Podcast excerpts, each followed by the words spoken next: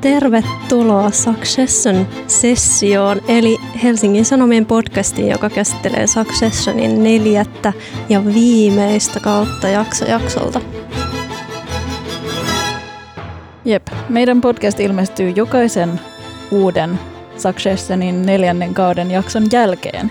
Heti, kun uusi jakso on ilmestynyt H B O:lla, niin tulee myös Helsingin Sanomien Succession-sessio podcast.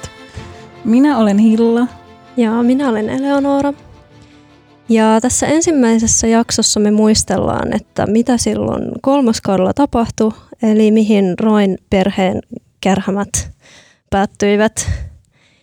Mutta tota, puhutaanko ensin meidän suhteesta Successioniin? Puhutaan vaan siis Succession, me ei nyt tässä sen enempää kerrota, mitä Succession on tai mistä se sarja kertoo. Muuta kuin mennään suoraan asiaan, suoraan sisältöön.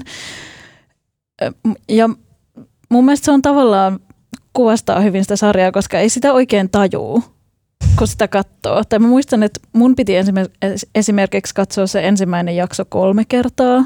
Tai mä sattumalta vähän katsoin sen kolme kertaa ja ensimmäisen katsomisen jälkeen yksin. Mä olin vähän silleen, että okei, en mä ehkä lähde tähän junaan mukaan. Ja sitten Sitten mun isä katsoi sitä ja sitten mä sattumalta katsoin sitä hänen kanssaan ja sitten kolmannen kerran tosi sanoi ja me alettiin katsoa sitä mun ystävän kanssa ja mentiin niin kuin ihan todella syvään päähän. Kuukauden päästä meillä oli molemmilla Barbourin öljykangastakit ja lippikset ja you name it, niin kuin tiedätte.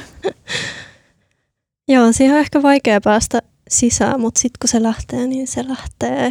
Tai tavallaan se on aika... Niin kun, jos siinä ei ole sitä niin törkeätä dialogia, niin se olisi aika tylsä. Tai sille, että et tavallaan, että siinä vaan mediamonguli tota, käy valtapeliä. Ja, tai siis onhan siinä näitä perhedynaamisia ö, pointteja, mutta sit se on kuitenkin siinä, että se on niin transgressiivisen niin kun törkeä. Ja se on just sellainen sarja, kun sitä yrittää vaikka joillekin kollegoille selittää, että teidän on pakko katsoa tätä. Ja sitten ne kysyy, että okei, mistä se kertoo? Sitten yrittää kertoa, no että siinä on sellainen isähahmo ja siinä on sellainen oidipaalista meininkiä ja jotenkin. Sitten on media ja sitten on niinku ne perhesuhteet, mutta se on ihan, eihän se kuulosta kovin nee, hyvältä.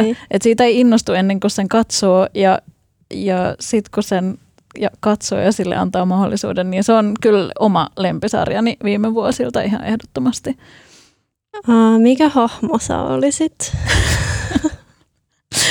Siis mä en tiedä, mikä hahmo mä olisin, mutta mä sanon usein, että Roman on mun lempihahmo sen takia, että Roman on ainut, joka tajuaa, miten kusessa ne on. Tai että Ro- Roman on niinku, tavallaan ymmärtää olevansa ihan vähän tyhmä. Niin. Ja ne muut, ei niinku, ne muut on niin syvällä siinä, että ne ei edes näe sitä, että miten niinku jotenkin kaukana todellisuudesta ne on.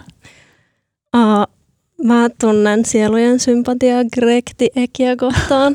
Mä olisin varmaan se. Se on niin ihana. Aa, mun mielestä voisi olla se Red Scare Dasha, se Comfrey. Me puhuttiin tästä vähän aikaisemmin ja joo, siis, siis se ei ole niin vaikuttava. Mä oon iloinen, että mä en ole kukaan niistä sun mielestä niistä perheenjäsenistä, koska kauhulla odotin, että, että Eleonora aikaisemmin mainitsi mulle, että sillä tulee, hänellä tulee yksi, tai minä mieleen yhdestä hahmosta, että jos se olisi vaikka Kendall, vaikka Kendall on ihana, niin en silti haluaisi olla hän. Mä en nyt ihan lonkalta saa sanoa, että kuka sä olisit, mutta Greg, Greg, the Greg the Egg on aika hyvä.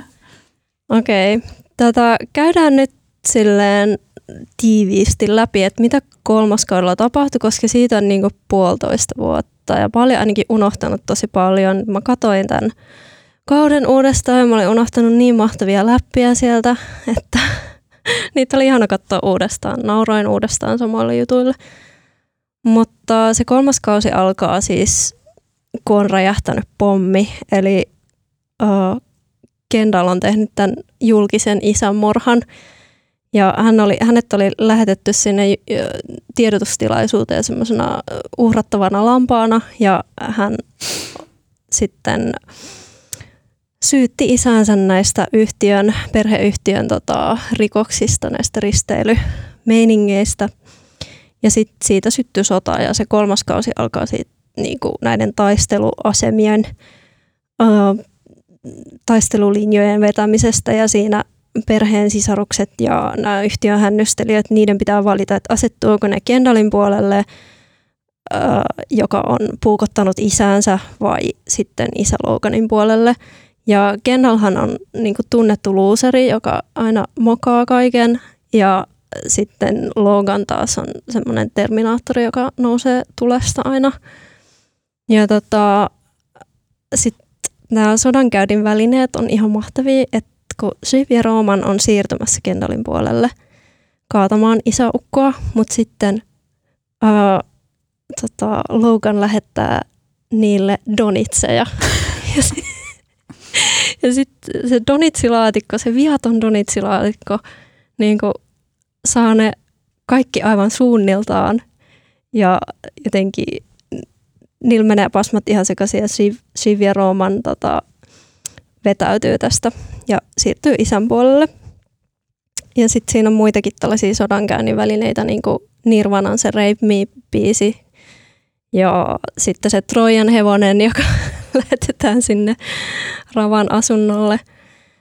Mutta joo, siis sit tästä tulee tämä kulttuurisodan aspekti, koska Kendall on ihan woke-päissään. Tai se mm-hmm. hyödyntää ehkä tällaista, että hän on niinku oikeamielinen naisten puolustaja, ja se mm-hmm. huutaa siellä fuck the patriarchy. Mm-hmm. Ja tota, sit, tota, Kendall on siirtynyt sivuun, ja isän suosiosta kamppailee nyt selvästi Shiv ja Roman keskenään. Ja Connor menee jossain, haluaa presidentiksi. Connor menee vähän niin kuin aina jossain. Niin. Ja, mm. Joo, se on ihan. Joo. Ja sitten äh, Tom ottaa, tarjoaa itseään syntipukiksi ja tota, on valmis menemään vankilaan. Ja sitten tämän koko kauden aikana hän valmistautuu siihen vankilaan menemiseen ja tota, googlailee, mikä olisi paras vankila. Ja tota, tota, sitten sillä on joku oma vankilakonsultti. Ja siinä on tämmöistä, että miten niin kuin rich white boy on menossa sellaiseen niin kuin painajaiseen, että siellä ei saa edes viiniä. Ja tota, joo, sitten tällä kaudella oli mun mielestä kaksi selvää tämmöistä huippukohtaa. Eli se oli tämä osakkeenomistajien kokous, missä tämä Waystar Roycon omistajuus oli lipeämässä näiden käsistä, ja sitten Logan näyttää selviä heikkouden merkkejä. Tai koko kauden aikana vähän niin kuin, on vähän niin kuin, silleen, niin kuin alusta asti ollut, että onko se liian vanha ukko siihen hommaan. Mm. Niin sitten hänellä on tämä virtsatulehdus ja se menee hänen aivoihinsa ja hän näkee kuolleita kissoja ja kaikkea muuta hauskaa. Se on semmoinen niin kuin farssi, koska tässä Successionissa on mun mielestä kahdenlaisia juonen.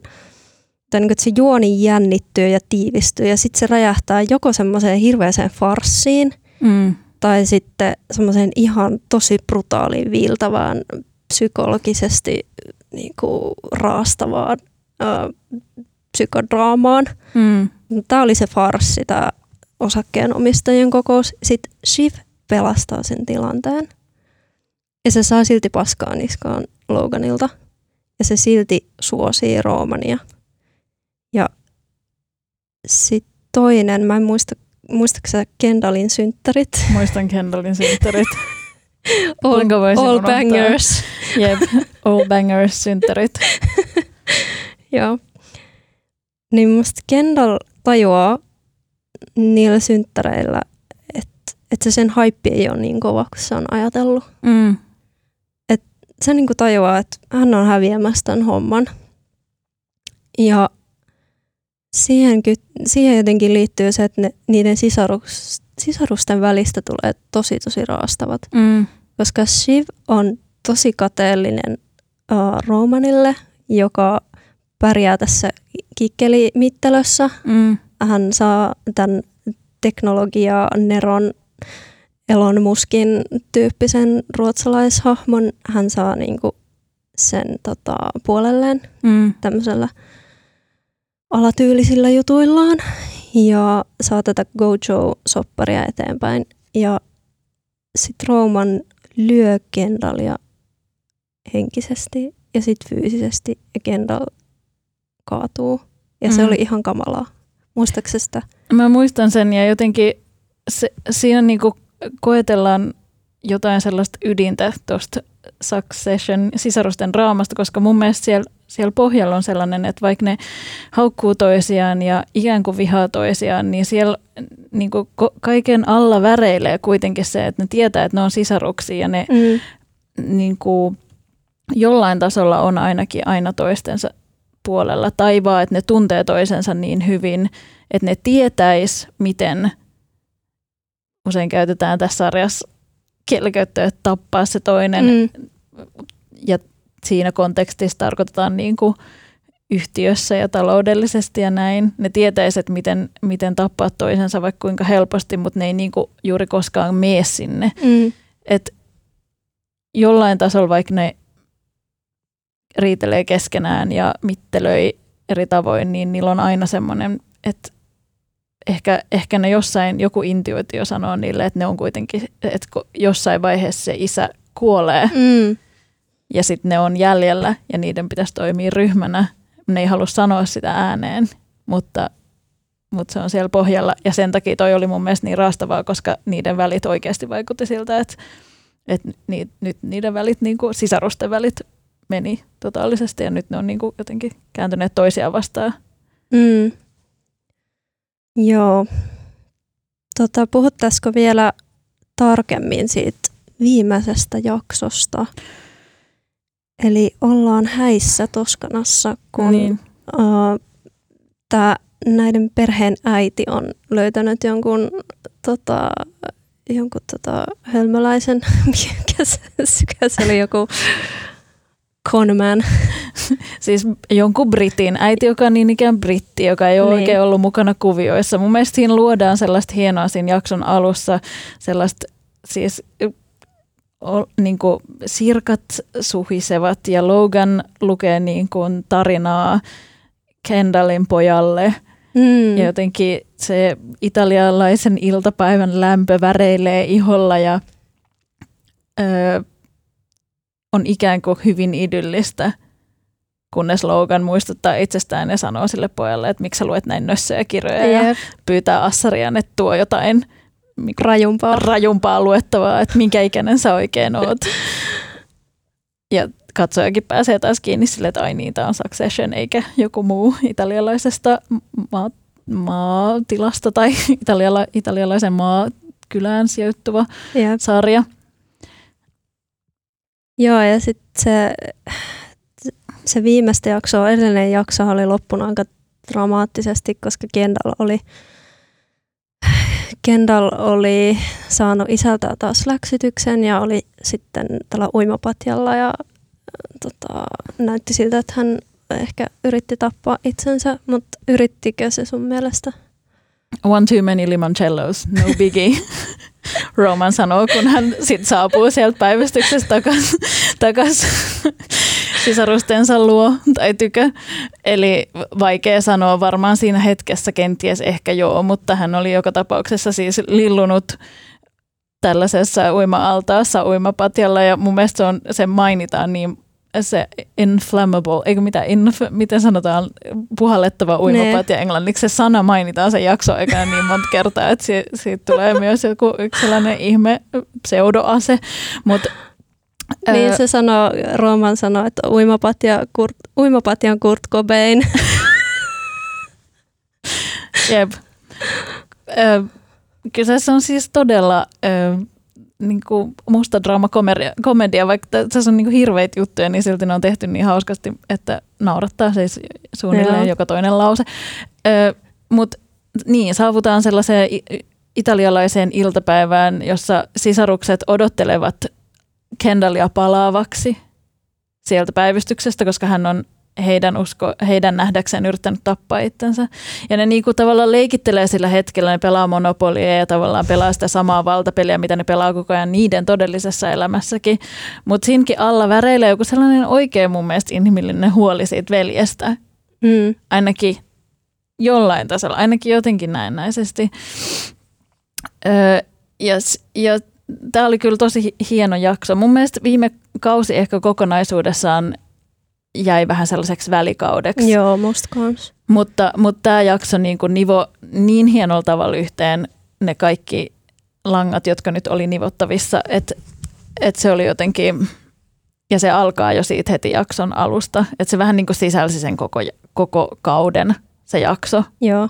Ja se lähtee aika nopeasti siitä sit vyörymään se tavallaan Ken, Kendallin paluun jälkeen, sitten päästään sinne häihin. Tomilla on... Ä, ä, vanhimmalla veljellä Conorilla. Conorilla on taas jotain omia bisneksiä. Hän haluaisi puhua siitä, muistuttaa, että on oikeasti perheen vanhin, koska Ken, hän pitää tällais, Kenny pitää tällaisen niin kuin tunteellisen puhe, paluupuheensa, kun sisarukset äh, Shiv ja Roman ja siis Conor on siinä myös, mutta istuu lähinnä hiljaa, yrittää tehdä intervention Kenille. Ja Kenny puhuu silleen, että I'm the oldest son of, yeah. Jotenkin, että olen perheen vanhin. Kukaan ei muista Kuka, Connoria. Ku, eikä kukaan edes katso Connorin päin, kunnes Connor tule, tulistuu ja sanoo, että, että hän on isänsä vanhin poika. Yeah. Mutta hän ei ole. Niin, koska ei siitä ole mitään toivoa, että se olisi niin. Waystar Royco. Ei, ja hän on siis, silloin ne omat bisneksensä, jotka, jotka liittyy tähän kosioretkeen ja matkaan ja jotenkin, ja niin, mutta siitä se, siitä se pallo lähtee niinku pyörimään kohti sellaista niinku jälleen megalomaanista sotaa isän mm, ja sisarusten välillä. Mutta mikä tässä jaksossa oli mun mielestä hienoa ja liikuttavaa oli se, että mm. ne sisarukset liittä, liittäytyy yhteen. Se tilanne on siis se, että, että vähän niin kuin, tai siis ei vähän niin kuin, vaan sisarusten selän takana isähahmo yrit, on päättänyt myydä yrityksen Joo. tai yhtiön. Ja, ja sitten viime hetkellä Roman, Shiv ja Kendall, missä on, missä on Connor, kukaan ei tiedä, ei. on päättänyt, että he, he tappavat isänsä ja astuvat mm. valtaan. Mutta mitä sitten käykään? Niin, siis tässä jaksossa oli selkeästi niinku sovitus ja petos, mm. koska no petos on tietenkin Logan, mutta se ei kauheasti yllätä. Mm. Ei, en mä tiedä, yllättikö se sua. Et Logan päättää lastensa selän takana myydä, myydä tämän Waystarin Hans Christian Andersen fakille, eli, eli tälle Elon Musk-hahmolle. Ja tota, uh, niin, tässä oli siis tämän jakson sydän oli se kohtaus sillä roskiksilla. Mm. Eli Ro- um, Roman ja Shiv yrittää saada jotain eloa, siis täysin varmaan jossain rauhoittavissa pyöriskelevään Kendalliin, joka on siis ei kovin hyväs hapes. ja ja sitten he niinku yrittää sanoa, että nyt, nyt täytyy jutella, nyt täytyy keskustella, että jotain tapahtuu, something's moving. Ja ne tapaa ikään kuin siellä, mä yritin miettiä, että mitä niinku jotain, mitä... sun mielestä se kertoi, että ne oli siellä roskiksilla ja ne toi ros- sinne tuli niitä sen paikan työntekijöitä, jotka tuli heittää roskaa sinne niihin ros- roskalavoille, samalla kun ne käy, kävi tätä niin kuin intiimiä keskustelua. Tulkitsit sä tätä jännä. Jotenkin? Mä, mä, kun se ru- Kendall katsoi niitä työntekijöitä, mm. niin se varmasti niin kuin, se rupesi taas miettimään sitä tarjoilijaa, joka kuoli. Niin. Eli, eli Kendall, Kendalla oli niinku tokan kauden, tokan kauden lopussa. Vikajakso. Joo, hän, hän oli tota Shivin ja Tomin häissä ja hän yritti kaapata vallan isältään. Ja, mut sitten siinä kävi niin, että hän oli huumepäissään, ajoi autolla, tarjoilija oli mukana ja he olivat ilmeisesti menossa hakemaan huumeita. Mm. Ja sitten Kendall ajoi äh, tota, tieltä ja se auto meni johonkin jorpakkoon lampeen ja tämä tarjoilija hukkui mm. ja hän pakeni paikalta. Mm. Ja tota, niin sitten hän kertoo, kertoo tota sisaruksilleen sen, mitä tapahtui ja hän pitää itseään huonona ihmisenä ja, ja tota... Ja sitten ne alkaa, Rooman alkaa tyylilleen uskollisena vitsailla vaan, että no ei ihme, kun meni niin kauan, että hän sai gin and tonikin siellä juhlissa, että jos se on murhannut se yhden tarjoilijan. Ja tota, mutta se, se tavallaan se, niinku se helpotus, mikä valtaa mm. Kendallin, kun mm. se saa sen sanottua.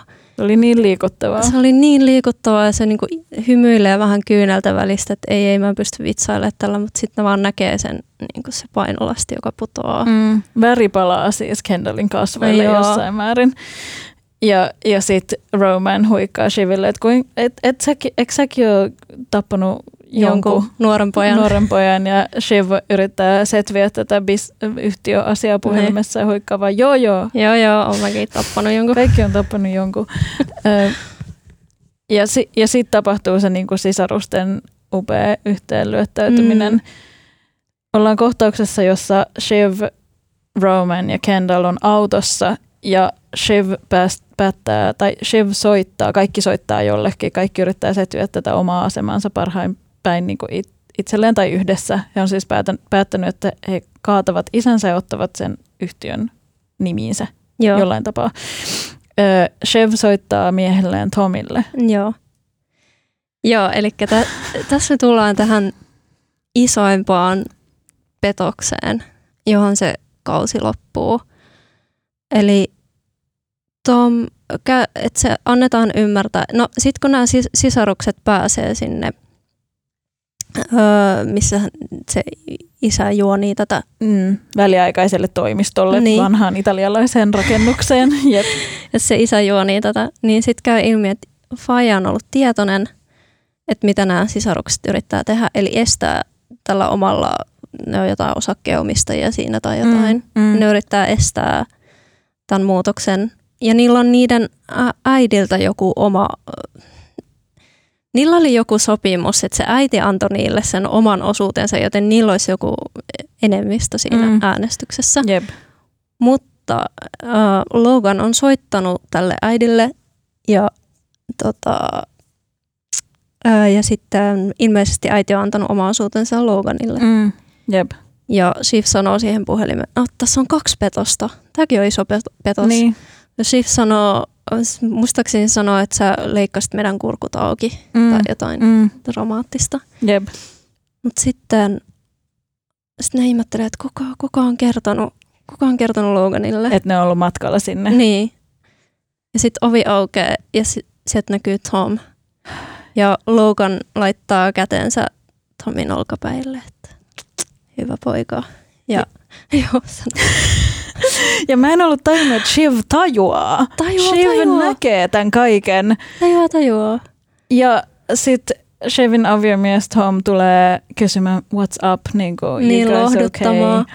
Lohduttamaa, se Shivin ilme, kun se Tom on sen takana jotenkin, pussaa sitä päähän tai jotain. Se Shivin ilme on sellainen, ei, mä oon kusetettu niin satanolla. Mm, ja tää jotenkin... Tähän niin kuin nivoutuu paljon, mutta myös se niin kuin tavallaan Tomin ja Shivin suhde, jossa Shiv on ta- kuitenkin ainakin jossain määrin ollut niin kuin niskan päällä. Mm, hän on ollut täysin. Se, jolla on muita suhteita. Hän on se, joka sanoi ö, avioitumisen päivänä, että voitaisiko sitkin olla avoimessa suhteessa. Joo, tämä oli ihan... Ja jotenkin, että onko tämä, miten sä niin kuin tulkitsit tämän? Onko tämä jonkinlainen kosto siitä kaikesta pettämisestä? Siis se on, vai onko se on kost, kosto siitä emotionaalisesta kylmyydestä ja siitä, siis kun, kun se kakko, no kakkoskaudella Shiv on niinku valmis, kun ne, niillä on se keskustelu siinä, siellä jahdilla, mm. niin Shiv on ihan valmis ö, laittaa tota Tomin, uhrata Tomin siitä. Mm. Ja sitten Tom, Tom, Tom ja Shiv käy sen keskustelun siellä uimarannalla, että Tom sanoi jotenkin, että joskus mä oon miettinyt, että olisinko mä surullisempi, onko mä surullisempi kuin sun kanssa kuin ilman sua. Mm. Ja sitten ne kävi semmoisen ekan, tai meille näytettiin eka semmoinen hetki, että Tom tajuaa, ettei Shiv rakasta sitä mm. oikeasti. Ja sitten niillä on tällainen niin kuin pillow talk, eli niillä on muka tällaista ää, jokinlaista emotionaalista domi, domi, dominanssipeliä sängyssä. Mm. Ja sitten Shiv sanoo, että mä rakastan sua. Ja sitten sit se jää vaivaamaan tietenkin Tomia. Ja sitten ne käy sen keskustelun seuraavana aamuna. Tomilla on vähän krapula näistä seksipuheista. Ja sitten se sanoo, sitten sit Shiv sanoo, että, että mitä se sanoo? I may not love you, but I do love you. Siis ihan kamalaa. Ja se on puhunut aikaisemminkin siitä vaan Tomista niinku sen työntekijänä ja sen niinku, mm. uh, niinku papettina, jota se niin. voi hallita niinku nukkena ja silleen, niin Tom oli silleen, että ei kiinnosta enää. Jep, eli tavallaan sä tulkitset vähän niin kuin, että siinä hetkessä jo Tom päätti, että hän ryhtyy leikkimään samaa peliä tai jotenkin alkaa samaan peliin kuin mitä Shiv on niiden suhteen alusta saakka pelannut. Joo joo. Mm. Ja sitten siinä puhelussa Shiv soittaa sieltä autosta ja sitten se vaan niin kuin latelee silleen, että näin tapahtuu, näin tapahtuu, näin tapahtuu, että me otetaan tämä niin kuin me tehdään vallankaappaus. Ja sitten Tuoma vaan sieltä, että aha, okei, okay, mm. näinkö tässä käy. Ja et, et sitten voinut sanoa mitään. Tai, tai jotenkin silleen mm. sillä oli se. Että. Mm. Mutta toisin sanoen lähtökohdat tulevalle neljännelle kaudelle ja viimeiselle Succession kaudelle mm. on, että on ihmeellinen Tom ja Logan. Mi- niin, on, ne on yhtäkkiä. Lo- ne on yhtäkkiä samalla puolella ja si- sisarukset on... Ja Greg Weiler. Niin. Greg asettuu varmasti johonkin asemaan tässä Tomin, Tomi ja, Tomi, Tomi ja Loganin Tomi puolella. Loganin kanssa, joo. Eli nämä tavallaan niin kuin altavastaajat niin, totta. Mm, on jo, jollain tavalla päässeet niin kuin nyt isäukon joo, näin, he- helman huomaan kyllä. Ja sitten... sisarukset, typerykset ovat siellä ihan paniikissa, siis aivan paniikissa. Ja mun mielestä jotenkin, kun me puhutaan näistä ihmeyhtiöasioista, joista mä en ainakaan ymmärrä yhtään mitään, mm. ja sitten mä just mietin sitä, että Succession ja tavallaan siitä on vaikea puhua ja sitä on, sitä on tavallaan vaikea ymmärtää, mutta sitten kun mä katsoin näitä jaksoja uudestaan, niin mulle tuli jotenkin sellainen aha-elämys, että mä varmaan suunnilleen oikeasti tajuun tästä jargonista yhtä paljon, kun nämä sisarukset ymmärtää siitä itse. Ne. Että ne vaan toistelee niitä sanoja, joita ne on oppinut lapsuudessa, eikä juurikaan tiedä, mitä se, niin kuin, ei ne tiedä sitä juurta siinä, että ei ne varmaan tiedä, miten joku pörssiyhtiö oikeasti toimii. Ne tietää vaan sen, niin kuin, jotenkin ne korulauseet siinä pinnalla ja että rahaa liikkuu. Joo.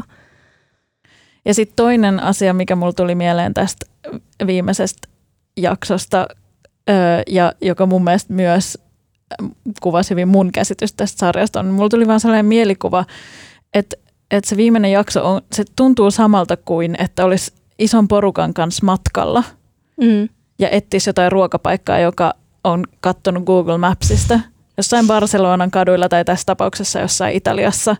Ja sitten luottaa siihen, että joku tästä jengistä tietää, että missä se ravintola on. Sitten vaan kävelee kohti sitä ravintolaa, eikä välttämättä ikinä pääse sinne, koska kukaan ei toden, todennäköisesti tiedä, että missä se oikeasti on. Kaikki vaan luottaa siihen, että joku tietää. Ja se on mun mielestä, se, se on mun mielestä niinku niiden sisarist, sisarusten välinen dynamiikka tuossa viimeisessä jaksossa. Että joku, et, et ne vähän niinku luottaa toisiinsa ja siihen joukkoälyyn, joka ei ole kovin sit kuitenkaan ehkä niin vahva.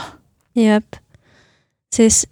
Uh, musta kiinnostava kysymys, minkä se, niinku, tavallaan se viimeinen jakso he, äh, niinku, herättää, on se, että olisiko ne sisarukset niinku, oikeasti kykeneväisiä luotsaamaan Waystaria? Niin. Vai tekeekö Logan oikeasti vaan ainoa järkevän päätöksen, mikä on tehtävissä? Niin, että sen on vaan pakko. Niin, koska siis ne on vähän, siis musta on kiinnostavaa, kun aluksi mä olin sitä mieltä, kun mä olin katsonut ton kolmas kauden ekaa kertaa, mm. niin mä olin sitä mieltä, että totta kai Shiv on niinku selkeästi niinku älykkäin ja kykeneväisin jatkaa sitä johtajuutta, mm. mutta sitten on vaan misogynia, niin. että, että se ei voi mennä sille levelille, jossa mitataan niitä kikkeleitä. Mm. Mutta, mutta sitten mä rupesin, mä, mä rupesin jotenkin ärsyttämään Tai siis, niin kuin, että se ei ole, se ei ole oikein semmoinen strateginen, että se vaan puhuu, puhuu ja räksy. Tai niin kuin, ta, en mä tiedä, onko tämä sisäistettyä misogyniaa, mutta siis silleen, niin kuin, se ei ole silleen smooth. Ei, tiedäkö? Se ei ole yhtään smooth. Ei, se Jep. vaan niin kuin, tavallaan se pitää itseään niin kuin selvästi älykkäämpänä. Älykkäämpänä siitä porukasta ja kykeneväisimpänä ja jotenkin moraalisesti o, o, niin kuin silleen, moraalisena kompassina. Ja Mut, sillä tavallaan osoittaa, osoittaa sen hölmöytensä. Niin, jep. Ja Roman on taas vaan, ehkä mä samaistun siihen kuopuksena vähän niin kuin, että se vaan niin kuin, et, niin, tietää olevansa niin kuin ulapalla, niin. Mutta ja sitten loppujen lopuksi haluaa vaan niin kuin is, isän syliin. Niin. Jep. Ja niin siis, joo mä siis sanon nopeasti, että mä luin Brian Coxin, siis tämän Loganin näyttelijän mm. uh, tulkinnan tästä niin kuin kauden lopusta. Ja se, niin kuin, että se kertoo vaan siitä, että Logan on kasvattanut tämmöisiä ahneita lapsia, jotka ei tajua niiden omaa parastaan. Ja sitten lopulta se sarja kertoo niin kuin, niin kuin etuoikeutetuista ihmisistä ja niiden harhoista. Mm. Et, mut, niin. Siitä se kertoo ja sitten jotenkin sekin on kiinnostavaa, että Logan on silleen, että kukaan näistä lapsista ei voisi luotsata tätä yritystä, mutta tavallaanhan se kääntyy aina sitten taas häneen itseensä, koska hän on niiden isä ja hän niin. olisi voinut vaikuttaa siihen, että millaisia lapsia... Niin, niin, hän on kasvattanut millaisia... heistä ihan hirviöitä. Jep, jep. Me oltaisiin haluttu puhua nopeasti vielä muodista. Joo, puhutaan, koska... Saanko, saanko sanoa, Kendall tuli sinne Toskanaan, niin sillä oli sellainen Zelenski-look. Siis... Että se äitelyä, että mistä sodasta sä oot tulossa? Siis Succession on siinä mielessä hieno sarja, että se on niin viimeisen päälle mietitty. Että esimerkiksi, ja sekin näkyy hyvin tässä. Tämä on niin kuin hyvä jakso kuvaamaan tuota koko sarjaa, se viimeinen jakso. Että miten hyvin siinä on esimerkiksi huomioitu tavallaan, tai siinä jaksossa näkyy se, miten hyvin tämä sarja kuvaa rikkaiden, rikkaiden niin kuin päätä huimaavan rikkaiden ihmisten jotenkin esimerkiksi muotia ja sitä, mm. että arki on juhlaa, Joo. joten juhlaan ei pukoiduta juhlallisesti. Sheville on Ted Bakerin sellainen ihme kukka mekko päällä sen oh. äidin häissä. Se on niinku hal, sillä on niinku halpaa kamaa. Sitten Oikeasti. Arkena niillä on Margielan teepaidat ja silleen viimeisen päälle. Tai niin mä sen tulkitsin. Oh, mielenkiintoista. Mut joo. Mä, kun mä katsoin sen neloskauden trailerin, niin mm. mä olin ainakin niinku aivan sairaan liekeissä siitä, mitä tulee tapahtumaan. Kylmät väreet meni sekä kyynärtaipeissa että polvitaipeissa. öö, en malta odottaa. Huvitti kelailla taaksepäin ja katsoa, että ketä toi Kendall oikein halas. Niin.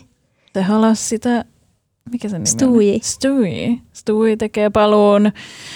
Öö, Joo, siis mielenkiinnolla odotan, Joo, että mitä tuleman pitää. Ja mä luulen, että se menee niinku poli- enemmän politiikkaan, koska mm. siinä näytettiin tai annettiin ymmärtää, että tämä, että, kun tämä kolmas kausi käsitteli myös niinku demokratian rappiota, kun he valitsivat Yhdysvaltain seuraavan presidentin. Siellä mm. jossain omassa kabinetissaan mm. haastatteli näitä presidenttiehdokkaita. Mm. Ja sitten ne päätyi tällaiseen alt-right YouTube-fasistiin, mm. eli Menkkeniin, ja se on varmaan nyt nostettu republikaani-ehdokkaaksi, eli tässä on niinku tiukka presidenttipeli myös tulossa. Niin on. Maltamme tuskin odottaa. Näihin hiustaviin tunnelmiin päätämme nollajakson yes. Helsingin Sanomien Succession-sessio-podcastista.